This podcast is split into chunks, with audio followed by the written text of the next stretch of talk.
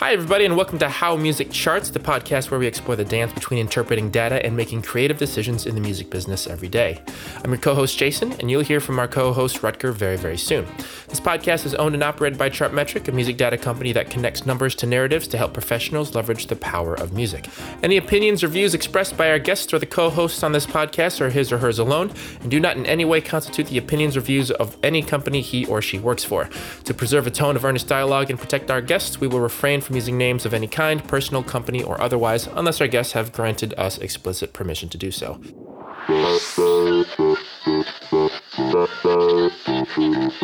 Hi, everyone. Before we get into this episode today, we first want to introduce a special third co host, Chartmetric's Chief Commercial Officer and Gentleman Extraordinaire, Chaz Jenkins, in the flesh, joining us from Southern England near Brighton. How are you, Chaz? Very good. Thank you. Yourselves? It's feeling it's looking a bit uh, British outside actually, a little overcast here in New York. I, uh, it's pretty much the same here actually in England. so yeah, I hope you're enjoying our weather. All right, so uh, now that we've got everyone here on board, I want to talk about our guests. So at How Music Charts, we try to showcase those who are at the burning edge of music and data, using numbers to reveal and explain the passion that underlies the music that we all know and love. And what better person to embody that than today's guest, Will Page? Will is an economist a DJ, and most importantly, the biggest supporter of Tynecastle Park's Heart of Midlothian Football Club, hashtag Boys in Maroon, a graduate of Scotland's University of Strathclyde and University of Edinburgh. He began his career as an economist with the government of Scotland while moonlighting as a music journalist for the Straight No Chaser magazine. Soon thereafter, he became the chief economist for the United Kingdom's largest collection society, PRS for Music. After that, he assumed the same title for Stockholm based streaming platform Spotify. Currently, Will is now a fellow at the Royal Society of Arts in London, a visiting fellow at the London School of Economics, and a non executive director at music licensing company Soundvault. And what little spare time he has, he is busy at work on his upcoming book, Pivot, which is about digital transformation, what we can only assume the economics behind it. So, without further ado, let's welcome to the How Music Charts podcast, Will Page. Whee! Thank you. Thanks very much. Great to be here. Will, uh, I wanted to start real quick, if you'll have it, to talk about some of your DJing. Um, there's a million places you could have gone as an economist, and you, you chose music. And I noticed on Mixcloud, searching back to 2007, you've got seven hour long DJ mixes under the name Will Page. Uh, could you talk to us a little bit about that and, and how you came to DJing? Sure. It came really from a lyric by a hip hop band called the Jungle Brothers. They had an album called Done by the Forces of Nature, released around about 1990, 91, I think. Uh-huh. And I remember as a young kid hearing that record, and inside that record was a song um, which had a lyric in it. And I just remember hearing that lyric and thinking, that's what I want to do. I want to be a DJ. And the lyric said, it's about getting the music across. It's about getting the message across. It's about getting it across without crossing over.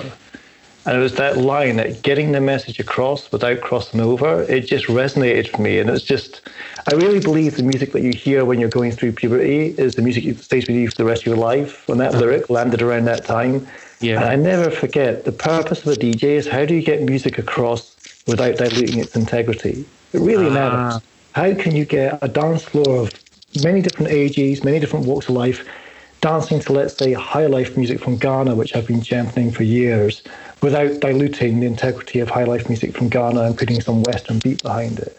Yeah. So that's kind of like the root of being a DJ was in that lyric. And, you know, I did mixtapes, you know, graduating up onto Mixcloud, still the same principle. And if you look at, you know, the mix that went up around the time I met you guys was Full Tilt Boogie, which is now notched up 32,000. Yeah. Which means I beat Erykah Badu. I'm really proud of that.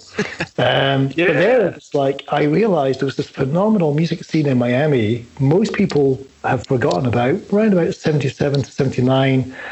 Um, people like Jimmy Bullhorn, KC and the Sunshine Band. This is the birth of house music as we know it. And how do I get that across without crossing over, without diluting the integrity of what KC and the Sunshine Band did, without diluting what Peter Brown did? You know, just a very quick story about Peter Brown. Do you want to dance with me? You know, there's a story about how disco died. I think it was in Chicago in a baseball field. This guy had this prank where he blew up lots of disco records, and that was the death of disco. Mm-hmm. And people say they repackaged it and they called it Madonna. so when you discover Peter Brown's record, you know, Do You Want to Dance with Me? Then you realize he wrote Material Girl for Madonna. So he was part of disco before it died, then went on to write hits for Madonna. And as a DJ, to see 32,000 people engage in that mix, learn about disco, learn about the role Miami played in modern day music, and then learn about where it went next. You know, nothing gives you more satisfaction than getting the message across without crossing over. Disco died, but the songwriters moved on to write for Madonna, and disco came alive again. We just didn't call it disco anymore. Yeah. So yeah, there's been big achievements, and credit to Mixcloud, London-based tech company, definitely encourage Chartmetric to engage with those guys, Yeah. scaling up fast. Um, uh, you know, they just give people like ourselves a voice, and they do licensing. Very important. They do the Yeah. licensing. They don't sit on the DMCA safe harbor. They're one of the very first to do proper live stream licensing, a big topic we can get into later as well. So, For sure. you know, Mixcloud makes what I love doing scalable. Do what you love, love what you do. Quote Jazzy Jeff. Uh, and the mix that you mentioned, Full Tilt Boogie 2018, because you do one every year, it looks like uh, it has over 1,200 likes and 200 reshares, may I add. There's a really strong undercurrent of soul disco and funk, and and I also noticed that a couple of years ago you uh, helped produce a documentary, Black Stars of High Life, which, like you mentioned, highlighted high life music from Ghana. Um, and I, I really just, I just love that about uh, what you do is you really keep the, the passion of music in your life alive while you do all these really cool things. Uh, you know, wearing a suit and tie as well. Well, if you wear a suit and a tie in the music industry, people either think you've got a job interview or you're going to court, which doesn't bode well for the music business. The documentary is a culmination of in Scotland, you speak to people on public transport. It doesn't happen in London. But my first weekend in London in 2006, a Rastafarian stepped on the top deck of the bus and I started talking to him. Mm-hmm. I said, What you got in your flight case there? He said, It's a bass. So What do you play? He said, Roots reggae. I asked him about his influences. He said Fela Kuti and talked about these West African artists. Yeah. And, you know, a Scotsman partnered up with a Togolese Rastafarian and formed a nightclub called the Afro Spot to champion Ghanaian music in London. From 2007 onwards, we ran it in Passing Clouds, which tragically closed down because that's what's happening to a lot of music venues in the city right now. Yeah. Um, but yeah, at one point we had 600 people in the door before 9 p.m. We had queues around the block. We had 14 piece West African band playing on stage. We had first year university students dancing along with people in their 60s to a band called Osibisa who had a hit called Sunshine Day way, way back in the day. And you're thinking back to what the Jungle Brothers taught me all those years ago. I'm getting the message across, but I'm not crossing over. Everybody's feeling this new rhythm. And the documentary is a great way of capturing that and celebrating it. And uh, it's great to learn that, you know, music museums in West Africa are embedding that YouTube video into their, their kind of entrance to the museum so people can learn it. It's only 25 minutes long, so a great way to educate people about uh, a rhythm which affects so much of what we do. So much. When you when you hear James Brown uh, and he's using that sort of "Whoa, oh, give it to me or this cola response, Yeah. he's reflecting his tribe from Ghana. Yet all these Ghanaian musicians were trying to copy James Brown. So you just had this crazy feedback effect that nobody was aware of. And that's the sort of thing I wanted to bring out in the documentary is, you know, understand what you're getting down to. Yeah. Your passion for music, it really kind of, when I was looking over some of the work you've done during the course of your career, it, it kind of just made me think of you as like, yeah, this double agent lifestyle. For example, like you were uh, a suit and tie government man when you first uh, graduated from university and you were working for the uh, Scottish government um, as a, an economist and it looks like you were also moonlighting as a as a with a wild music journalist lifestyle with Straight No Chaser magazine. Um, I was curious, kind of what kind of a typical day was it was like for you back in the early 2000s, and how you spent your hours, and and what that was like balancing those two kind of forces in your life. Yeah, my sister called me Batman in terms of just by day, like you say, charcoal black suit, blue shirt, red tie, doing some of the most tedious government economic work you can imagine. And then by night, the kind of patch that I carved out for Straight No Chaser was Philadelphia hip hop. Very interesting. So from a bedroom in Edinburgh, Scotland, I was covering all of these amazing hip hop artists in Philadelphia and giving them profile that they couldn't get in their own city. That was a surreal thing. It's like I was so honored to be interviewing all these people from Bahamadia to Questlove, and they're like, well, no one else is interviewing us. So, mm-hmm. so being able to, you know, profile what was happening in the city. Um, and yeah, it was it was interesting juggling things around. But all that time, I was always trying to merge the two passions. All that time, I was always saying, "Why is there no economist in the music industry?" I couldn't find one, Yeah. and I wanted to be the first. And Yeah. when I do workshops for, you know, teaching kids or students economics, something I'm passionate about, I always say create your job description. Don't wait for your job description. Mm. So what I got busy doing was creating a job description of what an economist could do to a business which back then was staring into the abyss. I mean, there was no hope, no future. Yeah. Piracy was rampant. There was nothing filling the gap. And, you know, it was being run by lawyers who believed in suing the consumer or disconnecting the consumer from the internet. And somebody had to raise their hand and say, if you disconnect the consumer from the internet, you ain't going to grow your digital revenues. How mm-hmm. can you say that, Will? Well, they're not going to be on the internet, are they? You know, it's like blatantly obvious contradictions in what the music industry was doing to try and combat piracy. And I wanted to take a different route. Uh, my belief was to build something that was better than piracy and that people would come across. They're not stealing because they want to steal. They're stealing because it's easier than buying. Make it easier right. to access music and they'll stop stealing. And that was a, a key way in which I was able to finally get a foot in the door and take up the role of the chief economist of the PRS. Mm-hmm. Mm. So I, I, really wanted to help listeners maybe try to better understand what economists do. Um, I, I, uncovered a quote that you had in a Think Entertainment talk back in uh, 2011. Uh, you said, Economics for me is not about math, it's not about funny graphs, it's about abstraction. Mm-hmm. you look at a problem differently and therefore come out with a better solution. I think you've already started to talk about it a little, a little bit already, but you know, how do you apply that to the work that you do today in the music industry and and how can others do the same? Yeah, that's a real lesson from my father, who was an economist as well, or taught economics at school, mm. um, along with maths and other subjects. And uh, yeah, he always stressed it's, it's common sense made complicated, but it's just a different way of approaching problems. You know, we have a drought. Is that because we've run out of water, or is it because we priced water too cheaply? Different way of thinking about the problem. You know, just pivoting on a very simple observation there. Um, to draw on like a story from my childhood, I remember him teaching me what economics was for the very first time. He said, uh, we were at the beach and he said, okay, if you want to learn what economics is, let's imagine you're the prime minister and I'm going to tell you that lots of kids drowned in British beaches last year. And you're going to walk out of number 10 Downing Street, which is where the Prime Minister resides, mm-hmm. stare the parents in the face, the grieving parents, stare the politicians, you know, tackle the press who desperately want to tear you up into pieces, and tell them what you're going to do. And I said, well, I want to make swimming compulsory because it's obvious, right? Kids are drowning. Let's teach them all to swim and they won't drown. Problem solved. Mm-hmm. And he said, That's a political response. Let's do some economics. What do we know about what happened? Dad, kids drowned. That makes me sad. Where were they? They were at the beach, Dad. Where were they in the beach? They were in the water, Dad, swimming. What does that tell you about their ability to swim or not? That means they could swim, Dad. Why? Because kids who can't swim don't go into water. Mm-hmm. And the mm-hmm. penny dropped. If I make swimming compulsory, more kids can swim, which means more kids will go into water, which means we'll be having more fatalities of kids drowning than we had previously. My best solution would have made the problem worse. So, what's the solution, Dad? Well, information or regulation. Let's tell the kids where the safe beaches are.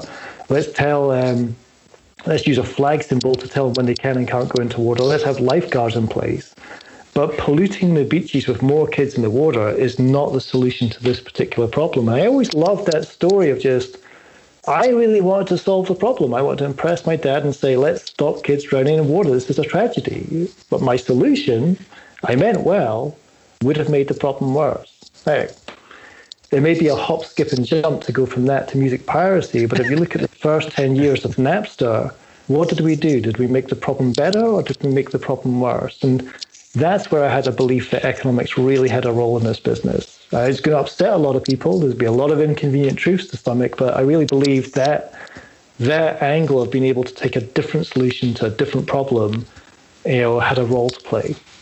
So the way you approach really prickly topics, I feel like was really on the spotlight. Went for this uh, one of these pieces that you did recently for Billboard is a two-page spread uh, back in uh, May of this year, just last month uh, entitled Peak Streaming Are We There Yet? Um, mm. For those who haven't read it yet, it's Will uh, talking about some of the insights he was kind of fleshing out from the uh, IFPI Global Music Report uh, that got released in 2019. Uh, Will, do you want to talk about about that a little bit and maybe uh, pick out some of the interesting points or that you want to maybe discuss? Yeah, it is.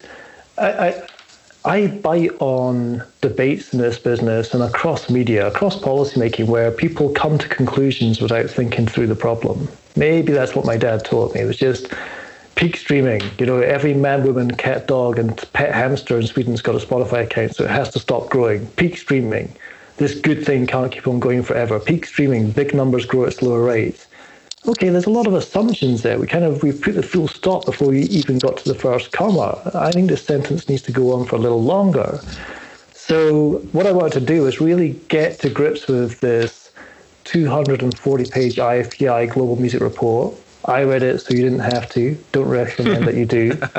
Um, I prefer going to the dentist and reading that thing again, but still digested the whole thing and then tried to tease out trends or observations that nobody else would have seen. For example, in the previous year, you had growth of 9.7%, I think, of the global business. We're talking about decimal points here. This year, we see growth of just north of 8%, and everybody has a knee jerk reaction slow down. This is it. The party's coming to a halt. You know, that number was bigger, this number is slower, therefore, put the lights out. Last one to leave the house, lock the door, please. I was like, well, there's some issues there. You know, one of them, which I covered in the report, was the presence of China. Um, the, the IFPI worked out how to measure China in 2018. They didn't know how to measure the Chinese music industry in 2017. And as a result, you had a huge contribution to growth. Mm-hmm. Take China out, and there wasn't really much of a slowdown in the global business. So that's a really, really important lesson, regardless what profession you and your listeners are in. It's just the data set, you have to look at what happened in point A and what happened in point B and control for the distortion between, like a fund manager. How did your fund perform against the market? Well, my fund started at period one.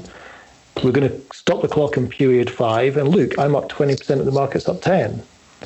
Are we removing the funds that expired in between period one and period five? Maybe that would help make a truer comparison of what the market is. And things like that are really, really important in finance, and equally they're really important in understanding the music industry. So, yeah, from a headline of there's a slowdown happening, the business is going to grind to a halt, to there's not much of a slowdown, and there's lots of reasons why we can be, you know, positive about future growth. Yeah. Well, one of the things that uh, you noted was the U.S., uh, which has been the number one recorded music market for some time now, went from 26 to 36 percent of the global music revenue share. Mm-hmm. Um, what does you talked a little bit? And I was curious what your other thoughts were about what does that mean for the current state of the industry and and maybe the future of the global market and what are some of its repercussions? Could you elaborate maybe a little bit on that? Sure, sure. Let's kick it. So in in this, this is a, a great area for your listeners to think about because you go from a simple observation about the music industry. And again, a thesis of the whole book is music matters because it got there first. And I want to stress that. Every other industry in the world is looking over their shoulder and the work that I'm doing, the amazing work that Chartmetric is doing, really amazing work. I mean, credit to your team and the way that you're presenting the work so succinctly as well. Um, and saying, what can I learn from this business? You guys got there first, I'm next. So here's an observation. The business has become more global. There's more smartphones in the world than there ever were CD players. And it's become a whole lot more bigger. Okay, get that point. And it's become more American. Wait, you're like, that wasn't supposed to happen. Globalization and economics suggest that poor countries catch up with rich ones. Mm. But with free movement of capital and labor, in the globalization debate, we know that the rich ones often break away from the poor ones and the gap widens. Mm. Is that what we're seeing here? Now, I'll tackle this a couple of ways. Firstly, some kind of tedious remarks, which is the exchange rate, the rising strength of the dollar. We're measuring the global business in dollar, just mathematics would suggest that would help America take up a bigger share of the business mm-hmm. as you depreciate all the other neighboring currencies around you. Um, the role of Japan is important. What was way back in 2011 12, the second biggest country in the world, almost on a par with America, hasn't really grown since. It's stagnated. So America's ripped away in front, and Japan's struggled to start its car and get the ignition to work. Mm.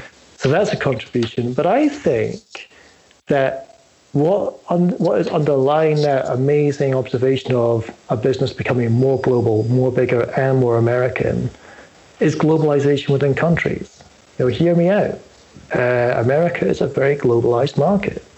If you think about Latinos living in America, people from Southeast Asia living in America, people from Africa living in America, all engaging in streaming, all engaging in repertoire from their whole country, what you've got is the biggest market is also the most globalized market, which mm. then makes it best able to benefit from globalization. Mm. Now, this is a crapshoot. If I'm wrong, I throw my hands up. But I think it's a deep topic, which is when we think about globalization, it's my country against yours. No, it's how globalized are we within each other's countries, not my country versus yours. It's what's inside my country versus what's inside yours. I think that could be a factor to play as well, which is you have all of these cultures in this big melting pot of the United States all being able to engage in the music they love through streaming. And I think that's a big factor. I know that, just to top that answer off for you there, I know that when I went to Singapore, the number one genre Spotify works with in the Singapore office across Asia and Australasia is K-pop. Spotify was not in Korea. Think mm-hmm. about that. Globalization is not John's Island and Jane's Island. We give that textbook crap up. We're onto something much bigger here. Mm-hmm. Do you find that uh, India and China, because that's another uh, point you touched on uh, in the report, uh, do you see their? I mean, obviously they're they're the two biggest countries in the world by population, but do you see their uh, influence affecting the music market in the next, let's say, five years or so to challenge the U.S.? Yes, I mean, I'll give you a, a, few points on here. One, which is specific to Chartmetric, which is if you measured the global streaming charts by volume, that is, forget the per stream calculation, forget the payments through to artists, just how many clicks did you get? I guarantee the number one song every week on global chart would be Indian and it'd all be driven by YouTube. The numbers matter. Right. Um, within a year of YouTube really exploding in India as data costs fell, uh, they announced well over 240 million users of music on their platform. 240 million. That was more than 12 years of blood, sweat, and tears at Spotify, and that was in 78 countries. So yeah. one country, one year, versus 12 years in 78 countries, and they got more. So the numbers really count. So I think the, the potential for India is really going to be a YouTube-driven phenomena, and where they take that. Um, over and above what anyone else would tell you about emerging market potential, um, a couple of other remarks. Um, one on India and one on China. On India, I, I love telling this story of just the sheer scope for streaming to explode there. When we were launching in India, we had one person on the ground. I think Google employs around about 20,000 people in India. We employed one. and I asked that one person who previously worked for Google how many students were in India because we got student pricing, we got student brands, we have student marketing. Now, how many students are in India? A very reasonable question for a chief economist to ask. And his answer went, That's a very good question. Very, very good question. The answer is either 100 million or 200 million. I just love the discrepancy there. I actually contacted a colleague in the Indian government, uh, an economist in the Indian government. He said, Your friend's absolutely right. In our country, you can be plus or minus 100 million and still keep your job. so very few places on planet Earth could give you an answer like that to that question. Um, and that's you run with it. And um, flipping over to China, what I definitely encourage your audience to think about with the potential in China, and this is topical just now, is there's a debate about the Apple tax and use of the App Store here in Europe, is just the speed to which you can pay for a service in China. So when I was there two, three years ago, two years ago, and I met the chief executive of Tencent before we both took the stage. Um, I asked, like, you seem to have the whole ecosystem stitched up here, from payments to messaging to communication to promotion to music to streaming to tipping to tickets, the whole thing, you know, full stack. How quick can you engage? He said, pull out your phone and put your stopwatch on. Sure. He said, go.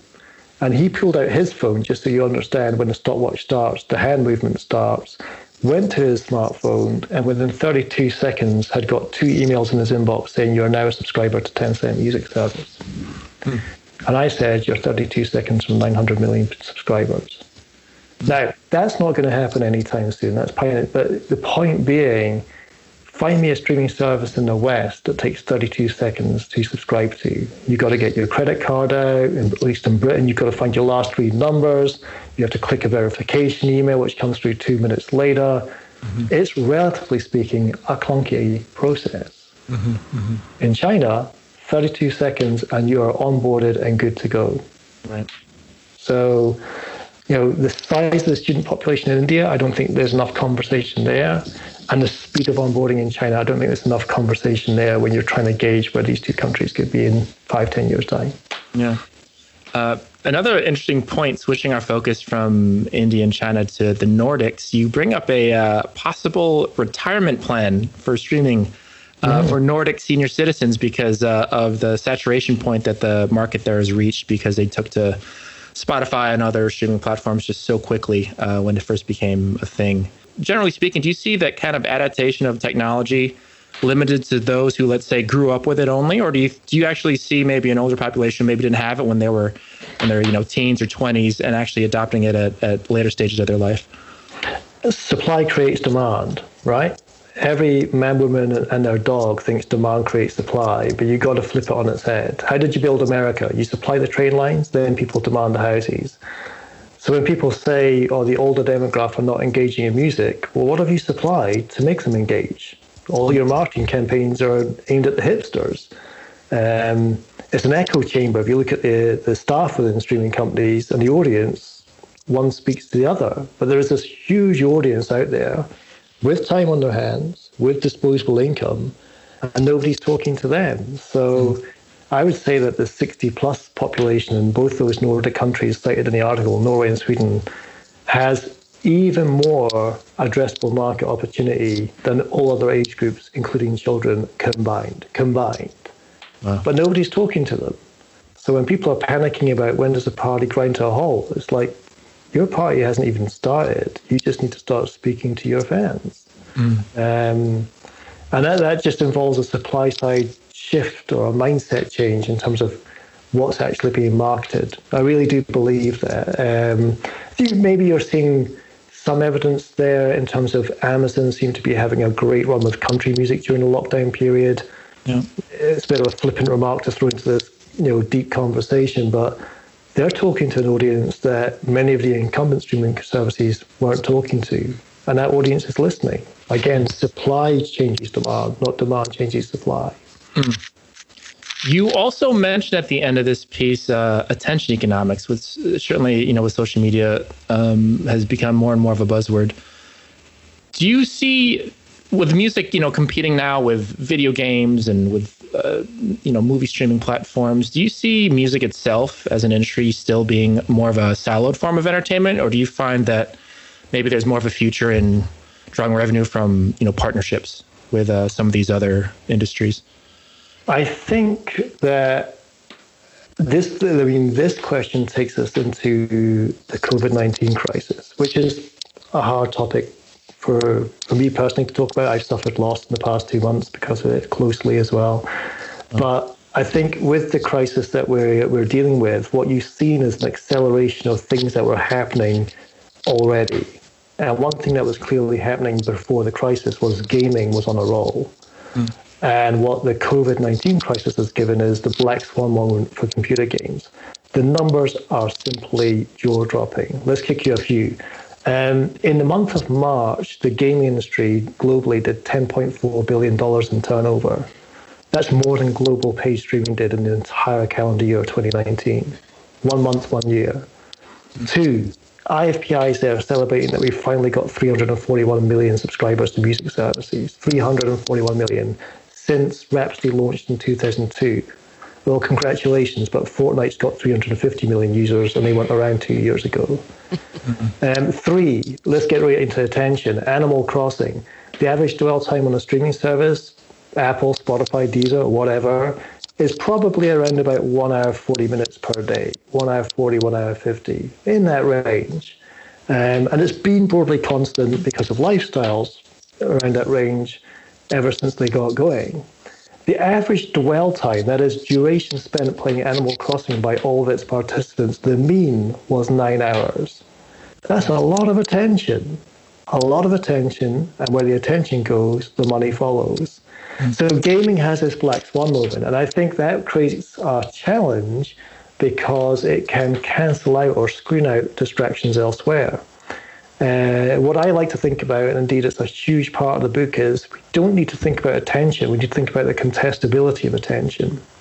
Mm. When Reed Hastings from Netflix said, Sleep is my biggest competitor, what is he saying? When I've got Jason watching Netflix, I know he can't do anything else. He's binge watching How They See Us, or he's binge watching some weird documentary about people with tigers, whatever. He's zeroed in on Netflix, which means music loses, computer games lose, other forms of television lose, everybody else loses. Mm-hmm. So one person's gain is another one's pain. So we need to think about that. So, you know, music can be complementary to lots of things. Um, I remember as a kid being told by the founder of Ensign Records that music works because you can drink to it, you can dance to it, and you can shag to it. And I was too young, so I had to ask my mum and dad what the third word meant. But it's a complementary good, and there's a lot of people who still, to this day, enjoy drinking, dancing, and shagging. Post lockdown, I'm sure that will continue. But the point there is to think about can music complement a surge in gaming, or is it going to be in competition? And I don't know whether Chartmetric spent much time looking at the Travis Scott example, but what was clear to me there was a huge spike in streaming during the event and then it, it sort of fell back to a higher plateau after the event. Travis Scott today is streaming bigger numbers post Fortnite experiment than he was doing previously. So this was not just a sugar high experience. He was able to engage, immerse himself in the attention that games are winning, and come out better off for it. That's fascinating for me. That's really fascinating. If I can just put Travis Scott at one end of the spectrum there, you can visualize it on your podcast, mm-hmm. and look at the other end. There's a bunch of artists who have done big sync deals for gaming. Um, Sofi Tukker's best friend, one of my favorite bands. You know, how many kids set up their FIFA 2018 teams to that song? Millions, tens of millions, right? Great game. Did, did it affect her streaming numbers? Mm. Not really. So there seems to be this weird world of yes, attention is absolutely the first fork in the road you got to tackle when you're navigating disruption. Yes, the gaming industry is winning you with it, but I'm seeing very different strategies from music as to A, I'm oblivious to it, B, I'm going to ignore or dismiss it, C, I might do a sync deal here or there and maybe something happens, or D, Travis Scott, Fortnite, that's the future. You know, that's that's where it's going to end. And then you wrapping up, you only really have to look at the jobs board of gaming companies to work out where they're going. There are no secrets in tech. Just look at who they're hiring, and they're hiring music industry execs fast. So mm. They're moving into our patch as opposed to we're moving into theirs. So yeah, a great one, a great opportunity for Chartmetric. Yeah, it sounds like it. So uh, this is also another great kind of look at another piece that you did uh, entitled is, "Is the music copyright business worth more than ever?" And this was also for Billboard. This is a couple months earlier, actually in February, and you talk about uh, the music copyright business, which not only includes what we've been talking about, the recorded uh, music industry, but also publishing revenue for songwriters, performance royalties from performances of compositions, mechanical royalties from albums. And you noted how from 2015 to 2018, this entire kind of pie grew from 1 billion to 2.5 billion in just three years. And so um, I, was, I was wondering if you could uh, talk to us about uh, this concept because a lot of times when we reference a lot of these reports, it's just about the recorded side. And uh, you really made a, an awesome point about looking at the bigger picture, and I just wanted to hear some of your thoughts on that. Absolutely, it, it, it makes my blood boil to use that old Scottish expression when people say, you know, what was Spotify's impact on Universal's record business? Okay, but Spotify pay Universal Publishing too. And I've seen Wall Street analysts look aghast when I pointed that out to them. Like, what do you mean? Yeah, it's this is how the music industry works. It starts with a song. That song will be published and assigned to a collecting society. That song will be recorded by an artist who may or may not be the same person. The artist will sign that recording to a record label, and that record label will deliver a file to a streaming service, which is consumed by you, the consumer. And just to know that there's these three pieces of the puzzle there is the record label side, which everyone talks about, there's the collecting society side, which very few people talk about, and then there's the publisher side of direct, direct licensing, sync licensing in TV, films, adverts, grand rights for theatre performances as well, which very few people even consider. It's all copyright. Mm forgive me if I got this one wrong, but it all has that C with a circle around it, and it all matters. And if you are a singer and a songwriter, if you are a composer and a performing artist, it all matters to you. So I think I first did that in 2013, 2014. It's five years of doing that work. And um, just it's a real snakes and ladders exercise in sort of mathematics to put the whole thing together. But I just, I'm addicted to adding things up, Jason. and I just wanted to get a figure there, which is, it would be embarrassing if somebody said to you, What's the music copyright business worth? And you shrugged your shoulders and said, I don't know. But now we know. And what was great about that recent piece of work, and I, really want to thank Hannah Karp at Billboard Magazine, who I really believe in as a leader, as an editor, somebody who wants to take that publication in a much, much more deeper direction of understanding what's going on around us, um, was to get a figure put together which was robust, the most accurate one I've ever calculated in that whole exercise, but also being north of $30 billion is probably, arguably, in fact, I would say definitely higher than it's ever been in history. Mm. So I had this idea in my head of a headline called Past Its Peak, which most people sort of say Chaz is past his peak because, oh, sorry. Well, you get the point. So, you know, people who are past their peak, right? So I wanted to have that as a headline, which is the business is finally past its peak. It's past a peak that we always thought we would never achieve. Once you put all three pieces together, now to wrap this up, this is the important thing for your audience, which is when you have those three pieces of the jigsaw, labels, collecting societies, publishers, you see how the two components of the business, label artist side, songwriter publisher side, are moving in different directions. Labels and artists had a boom, they had a bust, and now they're seeing a recovery. Mm-hmm. Songwriter artist side just seemed to sort of trundle along with steady growth of three, four, five percent. There was no Napster moment in ASCAP or BMI. There's never been a year where a collecting society has said, we didn't achieve record revenues this year since Napster. That's crazy. So the side of the business that we talk about had this huge roller coaster ride. The side of the business that we didn't talk about just carried on growing. And that's, you know, people need to know that. They need to know what they're talking about. They need to know how to add it up. And that was a great honor to do that work for, for Hannah Karp and the Billboard team. Mm-hmm. Mm-hmm. One of the amusing asides here was the uh, the nine ninety nine per month subscription fee that a lot of uh, West, Western DSPs subscribe to, pun intended. Um, and you noted that it was established in part by uh, Rhapsody back in 2002, which you've already mentioned, which in part took into account the cost of a blockbuster video rental card. Mm-hmm. I, I, still remember having I one of those. I've got the memo. I've got the memo. yeah. Do you see, you know, with inflation making that same monthly fee essentially cheaper for the company, do you see people's willingness to pay changing at all?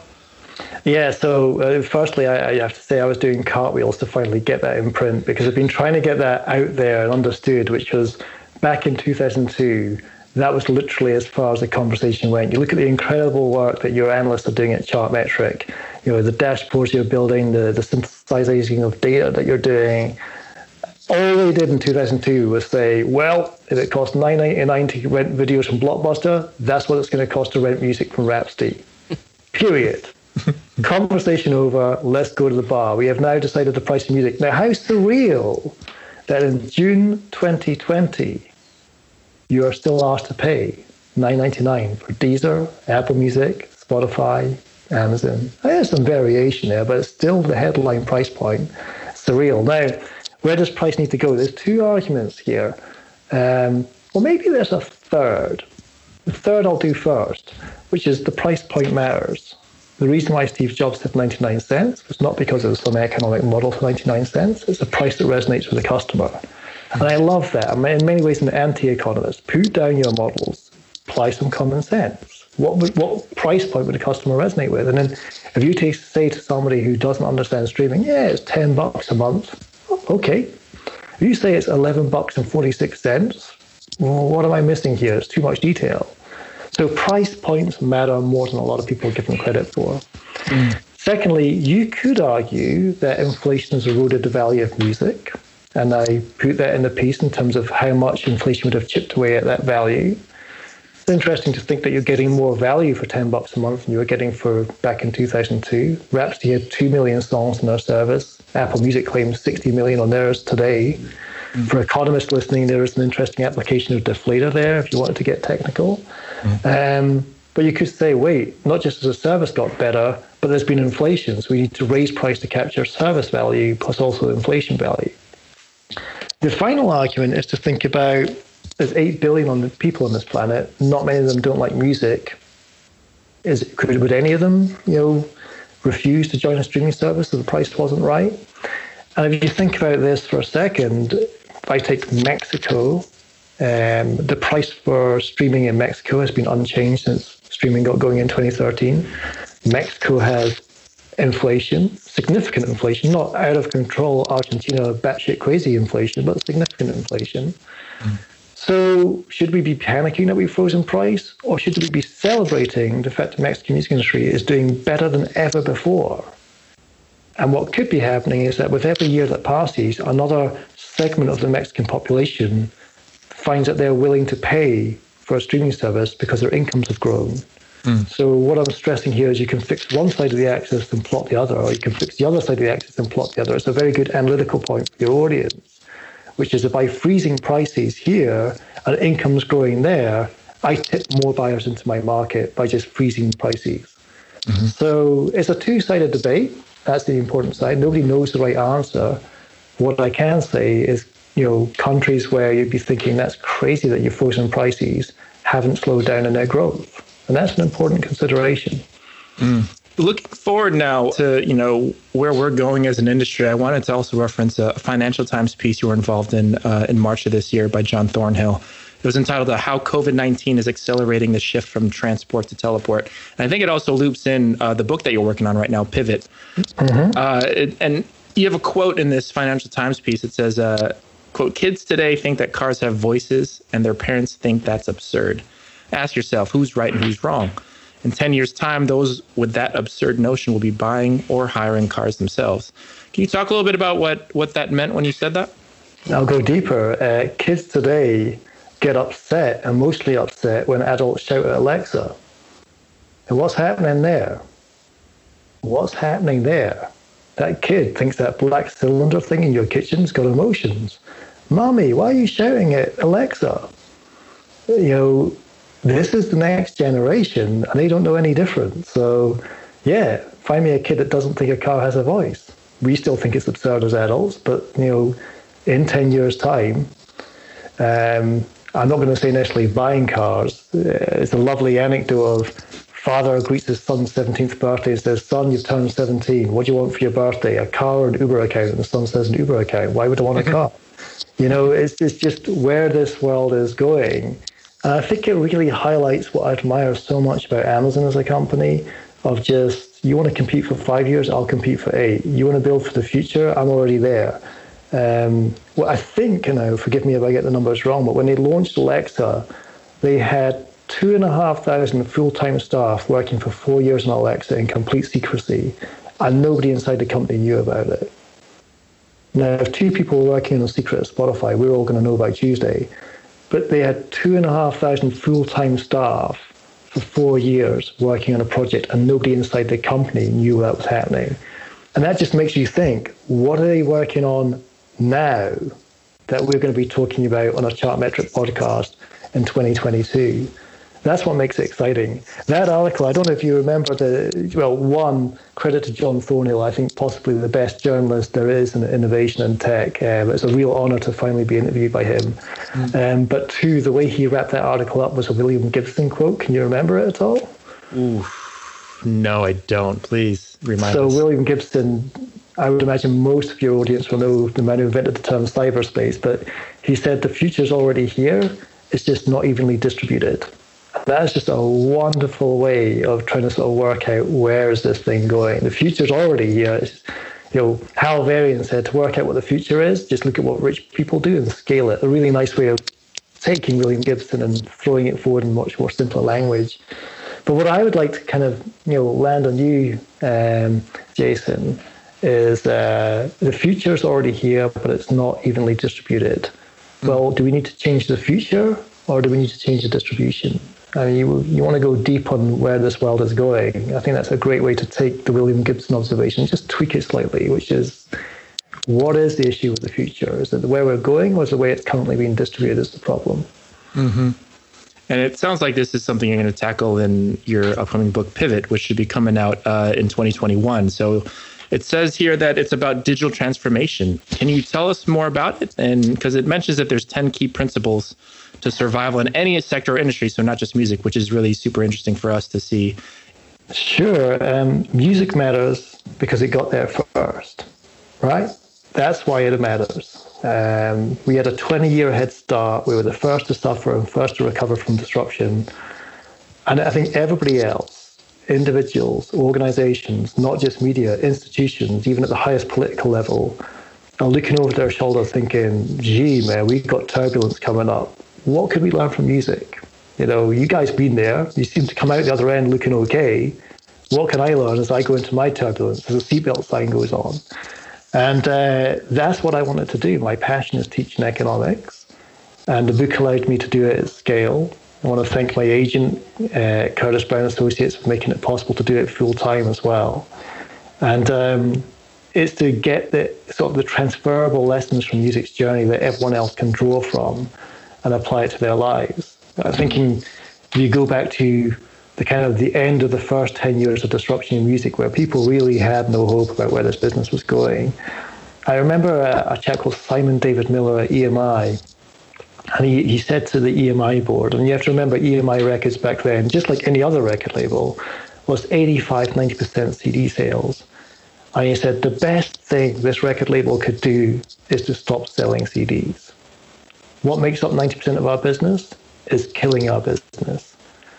And it's that type of gut reaction of just if if you know there's a problem and you turn a blind eye to it and you think it's going to go away, it only gets worse and worse. And that's what music spent 10 years doing. Then the second 10 years, we kind of swung over to a new world and managed to get better and better and better.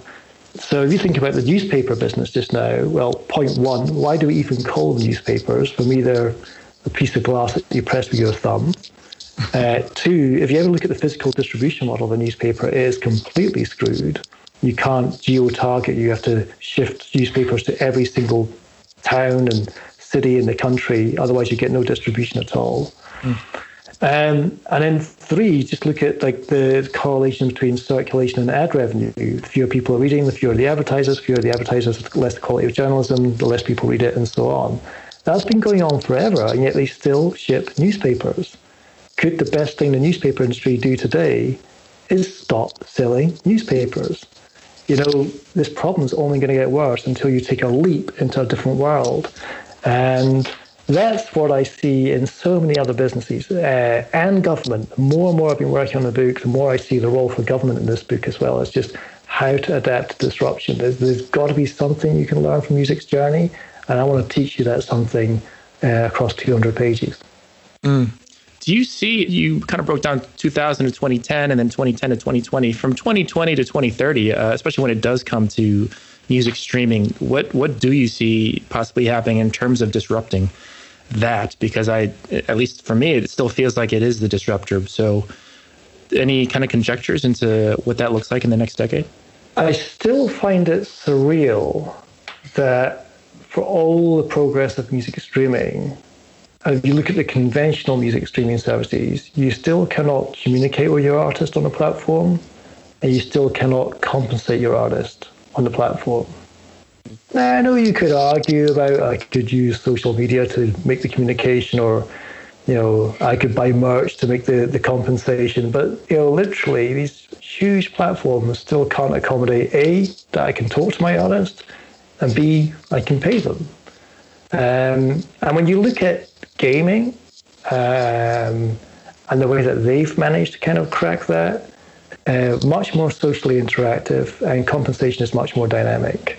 Mm-hmm. If you look at the ability to monetize games that are in pre-production, fascinating world. You know, pioneered by Minecraft, which is the biggest game in history, started off being monetizable before they actually published the final product, mm-hmm. and especially on platforms like Valve, you know, that's one media format working out that there's not this whole period of Jason and Jovens goes off into the abyss for two years, comes back with a final album, and then hopefully gets some streams. That is, I'm working on this album, and the more you back it, the better it's going to be when it gets finished.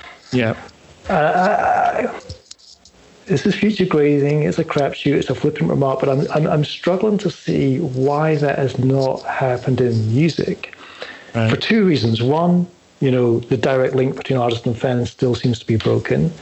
But two, attention. If we go back to attention, in the past, if Jason and the Jovens was, went off for two years, I'd have a sense of anticipation. Like, what's he going to come back with? I can't wait for that new record. But I'm going to be waiting, counting down the days. When that album drops, that's my moment. Now, I think you're on holiday. There's going to be 200,000 unique songs onboarded onto streaming services next week. 200,000, mm. all competing for the attention of the 200,000 that was onboarded this week. Right. You think I'm going to wait two years for Jason to come back and talk to me? Those days are gone, but we still seem to think that matters. Yeah. So, A, more communication between artist and fan, direct communication. I've heard many artists say, I value the comments on YouTube more than the royalties on Spotify. We have to mm. think about what the artists are saying there. Mm. Uh, B, more direct compensation. Patreon models, I think, are going to just keep on growing and growing and growing.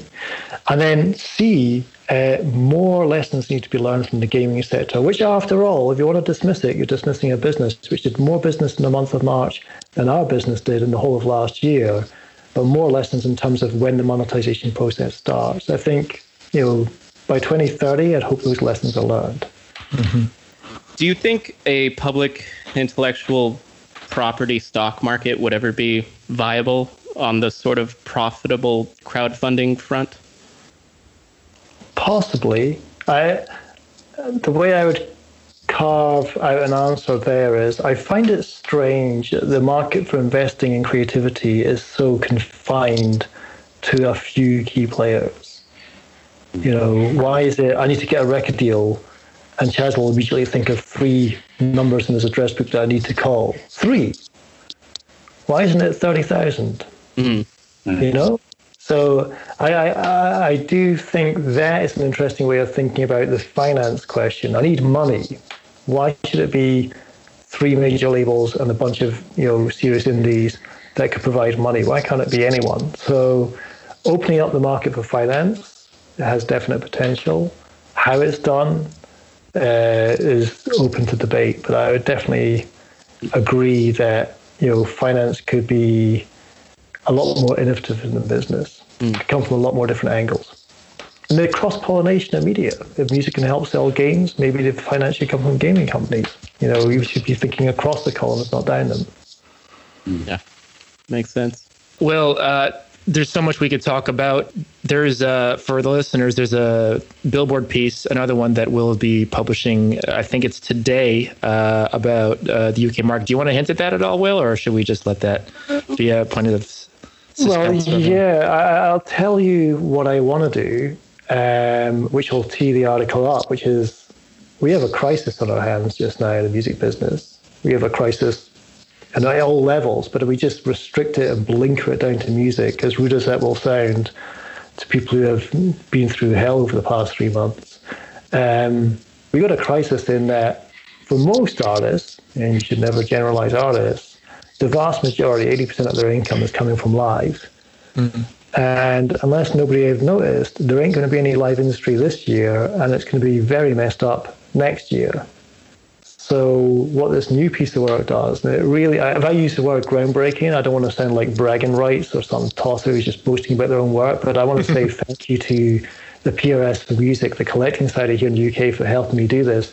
What I've been able to do for the first time ever is actually understand the live music business. How much is it worth? What that matters, why that matters, is because if we knew how much it was worth last year, we know how much we're losing this year. Mm. So this piece is really going to be a reach out. It's going to be UK centric. Mm. So, you know, apologies to people outside of Britain, but it's extremely applicable, which is we can now start to have a coherent conversation about what matters most, which is how on earth are artists supposed to survive? This is not like hysteria headline time. This is a real question. How are they actually supposed to survive? You can't go and dine tables because you can't do it because those restaurants aren't open either. It's, it goes right to the heart of the matter. And hopefully, when this article uh, kicks out, the, the, conversation will get deeper and deeper. And I'd love to come back and help you guys at Chartmetric discuss it on another higher level. We'd love to. We now have that on record for episode two with Will Page. Will, uh, I want to thank you so much for chatting with us today. Um, we're really looking forward to Pivot coming out pretty soon and, and reading more about the work uh, now that you're doing uh, with all I these different projects that you're involved Two in. weeks from my manuscript deadline, so I'm up against it, but we're like, we're getting there. Oh God, we'll let you do it then to get that editing done. Um, Will, is there a way for people to contact you if they want to get in touch at all after uh, all this discussion that we've had? Uh, whilst writing the manuscript, the answer is no. Do not disturb time is clearly in effect. But when it's done, I'll be back up there and we'll get you the details that way. Sounds But yeah, LinkedIn, LinkedIn is the, the channel I choose for sort of social communication. So hit me up on LinkedIn if I can help in any way. Perfect. All right. Thanks, Will. Uh, How Music Charts is written and produced by Jason Joven and Rutger Rosenborg for Chartmetric. Special thanks to Will Page and Chaz for tuning in. Free Chartmetric accounts are available at chartmetric.com and article links and show notes are at podcast.chartmetric.com. That's it for season two, episode 16 of How Music Charts. Thanks for listening and we'll see you soon. Thank you again to Mr. Will Page.